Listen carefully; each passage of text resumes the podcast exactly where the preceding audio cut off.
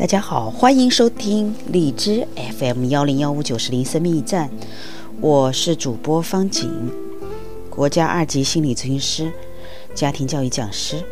我们今天继续播 Gary 查普曼博士所著的《爱的五种语言》系列之心灵之约，夫妻灵修三六五。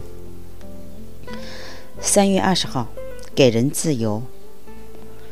他有如此丰盛的慈爱与恩典，以至于他用爱子的血。买赎了我们的自由，赦免了我们的罪。上帝赐给我们一个伟大的礼物，就是自由。正如上面的经文所述，上帝通过我们从罪的捆绑中释放出来，给了我们终极的自由。我们在基督里享受着极大的自由。对自由的渴望是我们生命的一部分。这种对自由的渴望是如此的强烈，以至于每当我们觉得有人。尤其是我们所爱的人，在试图控制我们时，我们往往会变得自我防卫和愤怒。我们需要彼此给对方自由，去读一本书，观看一场体育比赛，去购物，睡个午觉，考虑换一个新的职业。当我们试图去控制我们所爱之人的行为时，就令他的自由受到威胁。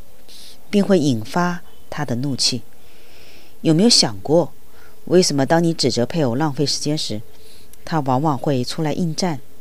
因为你已经对他的自由造成了威胁。他觉得你正试图控制他的行为。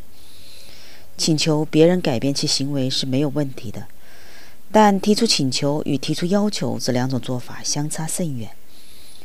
提出要求会让人产生受控制的感觉。而提出请求，则提供了一些信息。试着以尊重的态度提出一项请求：“能否请你把垃圾倒掉？”